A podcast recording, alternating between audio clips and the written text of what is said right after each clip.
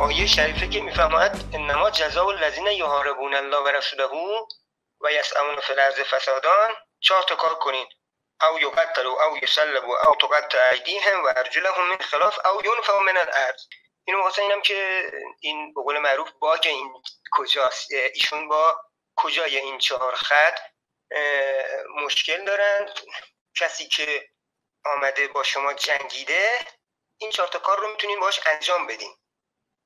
خب اگر کسی به ما بیاد بخواد به ما حمله بکنه بالفرض آقای زئوس یک با تبلیغاتی که می‌کنن به مرور زمان عده و عده‌ای پیدا می‌کنه و بعد لشکری درست می‌کنن و بعد میان بالفرض به من اخباری حمله می‌خوام بکنم و منو می‌خوان بکشن.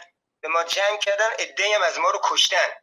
آیا برای بنده این حق نیست که ایشون رو به فجیترین وضع بکشم حالا اگر با دست راستشون دارن این روم رو اداره می‌کنن دست راستشون رو قطع کنم. یا اگر با دست چپشون بعد اگر قرآن این حق رو به من نده آیا شما نمی‌گفتین این چه مذهبی هستش که به حق نمیده به مریدانش از خودشون و ناموسشون و فرزندانشون و اموالشون دفاع بکنن؟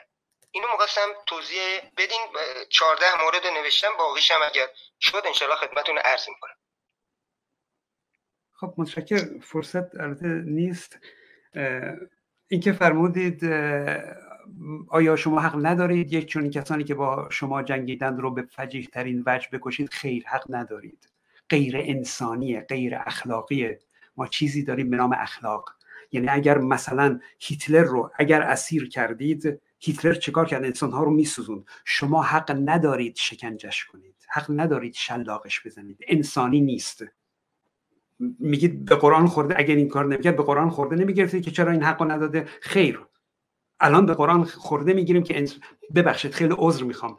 انسانها رو وحشی تربیت می‌کنه. میگه دست و پا قطع کنید.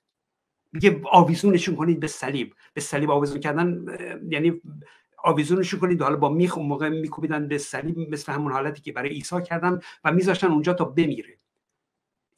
این در واقع غیر انسانیه. حتی اگر شخصی که دارید باش میجنگید البته این یارمونه همچه لزوما کسان نیستن که وحشیگری کرده باشن دشمنی نیستن که وحشیگری کرده باشن. ولی اگر شما فرض کنید دشمنی که وحشیگری کرده دشمن داعشی که اومده وحشیگری کرده به ما ما اون رو بگیریم ما نباید به اونا وحشیگری کنیم. ما باید انسان باشیم. نهایت اینه که اعدامش کنید. نه اینکه شکنجش کنید.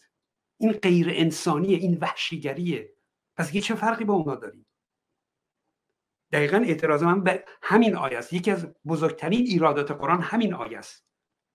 یعنی شما این آیه و یه چند صد آیه دیگر رو حذف کنید و وقت می‌تونه بگید قرآن مثلا انسانیه.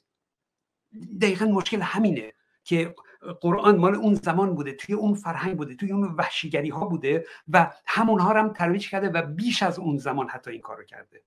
یعنی اون موقع در تاریخ اسلام هست که از ترس اینکه توسط مسلمان ها کشته نشن خودشون رو مسلمان اعلام می‌کردن. می‌گفتن ما هم مسلمونیم.